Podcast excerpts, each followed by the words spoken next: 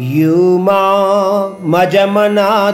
च वेति लोकमहेश्वरम् असम्मूढसमर्थ्येषु सर्वपापै प्रमुच्यते। अर्जुन मुझे जो कोई भी अप्रकट अनंत और सर्वव्यापी रूप पहचानता हो, उस व्यक्ति को हम महाज्ञानी कह सकते हैं। वह ज्ञानी इस ब्रह्मांड में और मुझमें अंतर को देखने वाला होता है अर्जुन। वह ज्ञानी सभी कर्म बंधनों से मुक्त होकर मेरी शरण में आता है अर्जुन। ऐसा व्यक्ति मेरे तत्व को जानने वाला होता है।